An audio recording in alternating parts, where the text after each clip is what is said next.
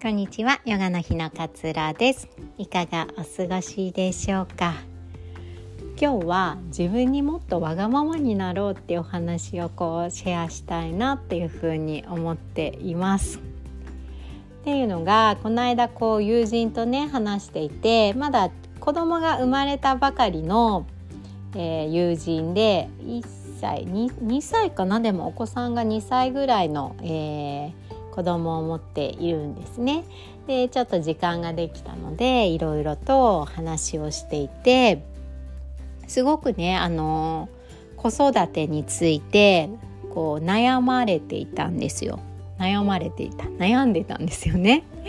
でなんかそれがね当時のこう今娘うち5歳ですけれども本当当時のね、えー、2歳ぐらいだった時の娘のこととすごくこう重なってあその時の私ってどんな感じだったかななんていうふうにちょっと振り返るいい機会になったんですけれども振り返った時にあ私結構窮屈にやってたな っていうふうに思ったんですよね。っていうのはそのこの状況とも重なるんですけれどもこうご飯を全然食べない離乳食を全然こう離乳食の時からこう全然食べないと。で、えーと、幼稚園のプレスクールにあた入るにあたってなんかこうアレルギーのものがないかみたいなのをチェックしていきたいんだけれども、まあ、とにかく食べないからこう分からないと。その小麦がダメとかねなんかそばがダメとかっていうのも分かんないと。とにかくなんか全然食べてくれない。で決まったものしかまあ食べないそうなんですよね。なんかあのフルーツバナナしか食べないとかなんかリンゴのすったものだけしか食べないとかでおにぎりは食べるらしいんですけどおにぎりもこう何もないほんと塩でおに握ったおにぎりだけを食べるとかあの決まったものしか食べないらしいんですね。あとゼリー食べるって言ってたかな。でそれねうちの娘と全く一緒なんですよ。今はもうね少しずつ食べるようになったんですけどうちの娘もね離乳食全く食べなかったんですよ。で最初のね離乳食ってちょっと楽しみじゃないですか。あの初めて食べるってことに、えー、我が子供が挑戦するんですけど自分で作ったものをパクパク食べてくれましたとかっていうのを SNS とかでよくよ見てたりしたからあそりゃあ作ったものとかね裏ごしして 苦労したい時間かけたものとかをパクパクもっとちょうだいもっとちょうだいとか言ってくれたらそりゃ嬉しいよななんていう風に期待を膨らませていたんですけどうちの子ね全然食べなかったんですよ。本当に食べなくて。食べるのはねいちごとベビーダノンのヨーグルト。でまあ1歳3ヶ月4ヶ月ぐらいまでは母乳を飲んでいたんですけれども母乳をやめてから少し少しずつ食べれるようになったかなと思ったけれども食べるものはうどんとご飯に納豆をかけたものとエビフライぐらいだったのかな エビフライ大好きだったんですけどそうでなんか鶏の唐揚げとかだったら子供好きだし食べるかなとかミートボールとかだったら子供好きだし食べるかなと思って作ってみたりしてもやっぱ食べなかったんですよ。そうでなんか食べる子ってすごい食べるから そういうこと比べてしまうとあ私の作っている料理がダメなのかなみたいに思えてくるんですよね。でね子供相手にしょうもないなと思うけれども一生懸命やっぱ苦労してこれなら食べてくれるかなこの感じの味だったら好きかなと思って作るものを食べないってめちゃくちゃショックなんですよねしストレスもたまるんですよねなんで食べないのとも子供に対して言えないから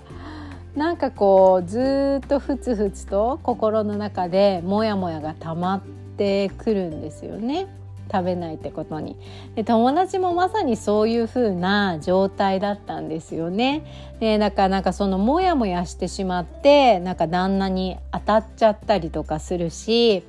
なんかまたご飯の時間が来てもどうせ食べないんだろうなって思いながら料理を作ってし作っているそのなんか愛情のなさをなんか自分で感じてしまうみたいなどうせ食べないんでしょって思いながらでもそれでもお母さんだから作るっていうなんかその工程とかにもすごく窮屈さを感じていたりしたみたいなんですね。で私もまさにそうだったのですごいシンクロしたんですけれども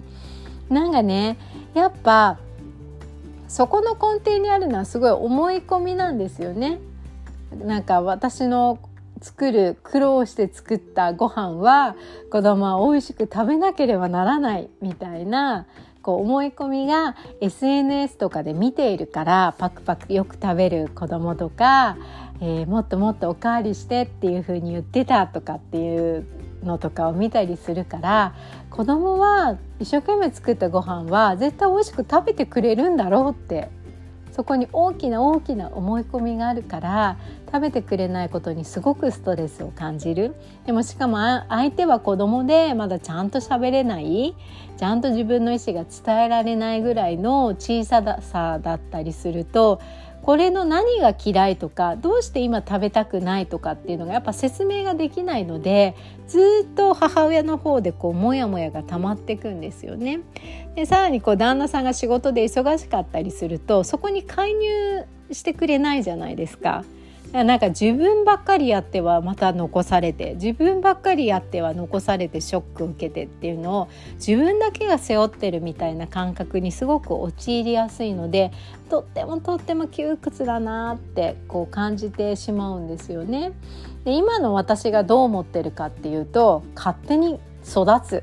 勝手に食べるようになるなんですよ。でもその当時は私もそういうふうに思えなかったからいちいちモヤモヤしてモヤモヤしてうんはんってストレス溜めていたんですよね。自分もすごく些細なことでイライラしてしまったりなんかこの大きさが良くないんじゃないの？これちょっと硬かったんじゃないの？ってふっと旦那に言われた言葉に「はあ?」みたいな「もう一品ってみろ!」みたいな感じにこう引っかかってしまったりみたいなのがあったんですよね。ね子供はもう勝手に食べたい時期が来たら食べるんですよ。何を言われようと何をしようと食べない時は食べないし食べたいと思えば食べるしでもそういうのってこう渦中にいると気づかないしたなんかこう SNS とかですごくこう情報が錯綜してしまっているからうちの子だけ食べないんじゃないかなとか SNS なんて本当切り取ったね本当それそれこそ45人の情報を見ているだけでも全員がこうなんだって思えちゃうんですよね。私と同じように抱えている悩みの人なかなかうちの子食べなくてっていう子もいるんだけれどもそれよりもその情報が自分の中には入ってこなくてそれよりもよく食べるもっとおかわりっていうこう情報ばっかりがこう頭の中占めちゃってるからそこに気づきがこう得られないで苦しんでいる状態だと思うんですよね。で私はもっともっと自分のこと考えなよってその時ね話をしたんですよ。だってもう子供が子供が子供がっていう風になっちゃってるからこんなに作ってるけど食べないこんなに頑張ってるけどいらないって言われちゃうっていう風に子供子供子供って意識が向いているけれどもあなた今すごく窮屈そうにしてるよって思ったんですよだからもっともっと自分に意識を向けなってもっともっと自分に対してわがままになればいいんじゃないっていう話をしたんですよね。食べなくてもいいんだったら作んなければいい作んなくてもいいかっていうようなわがままを自分に許してあげたら1日ぐらい。1日でもいいから。今日は作んない。だって食べないんだもんっていう。食べるものだけ与えればいいんですよ。ヨーグルト食べない。ヨーグルトだけ。その方が子供も喜ぶし。そういうわがままな一日を自分だけの一日をもう本当に本当ならもうずっとそうしてほしいぐらいだけれどもきちんとやりたいっていう思いがあるんであれば一日だけでもいいからそのわがままデーを自分のために作りなよって話をしたんですよね。旦那がね平日ずっと仕事だから土日預けちゃうのもなんかちょっと旦那的にも疲れちゃうかななんていうふうに思ってなんか美容院行きたいけれどもなんかやっぱり私が面倒見なきゃって思ってるとかって言ってたからもう一日だけでいいからわがままで作りますって絶対宣言してねって言って平気だよ旦那なんてなんとかなるよって言って それは一日ぐらいね、まあ、本当になんとかなるから いろんな失敗はねすると思いますけどだから本当にわがままで作ってねって言ったんです。だって自分に余裕がないと自分が満たされていないと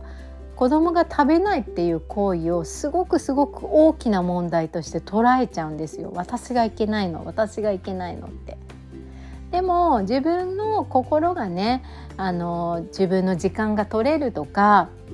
自分の好きなことができる時間が一日少しでもあるみたいな感じで満たされているとまあそういう時もあるかとかうちは食べないタイプの子なんだとかでもまあ生きてるしいっかみたいな風にちょっとね思える隙間ができてくるんですよね。だからその時は子供をどうにかしたい子供をいろんなものを食べさせるようにしたいっていう意識の方向づけじゃなくて自分が窮屈になってしまっているから自分の心を満たす何かをやってあげよう自分のために何かをしてあげようっていう意思づけに意識づけに変換方向を変えていかない限りずっとずっとストレスが溜まっちゃうよっていうようなお話をねその時にさせてもらって「ああそっか」なんていう風に言ってくれてねなんかあの早速なんか美容院の予約したとかって 言っててねよかったなと思ったんですけどなんかねそんな感じで自分にわがままになる日っていうのをちょっと窮屈になってるなとか意識がね自分じゃなくて他の人にばっかり言ってしまってなんかすごい窮屈になっている。その人に感じたくないのに本当なら感じたくないのにストレスを感じてしまっている。なんていう時は矛先を自分に向けて自分が満たされること自分が快適になること自分が満足だなと思えることをやってあげるといいんじゃないのかななんていうふうに思いましてそんなお話をさせていただきました。いやでもね私も子育てって難しいなって思います。でも楽しい。でも子供は可愛い。本当にそう思います。でも難しい。でもその難しいがきっとあるからこそうん楽しみが何倍にも大きくなって幸せが何倍にも大きくなって感じられるのかななんていうふうにも思っております。今日はねもっと自分にわがままになっていいよっていうようなお話をシェアさせていただきました、え、今日も聞いてくださってありがとうございます。良い週末をお過ごしください。さようなら。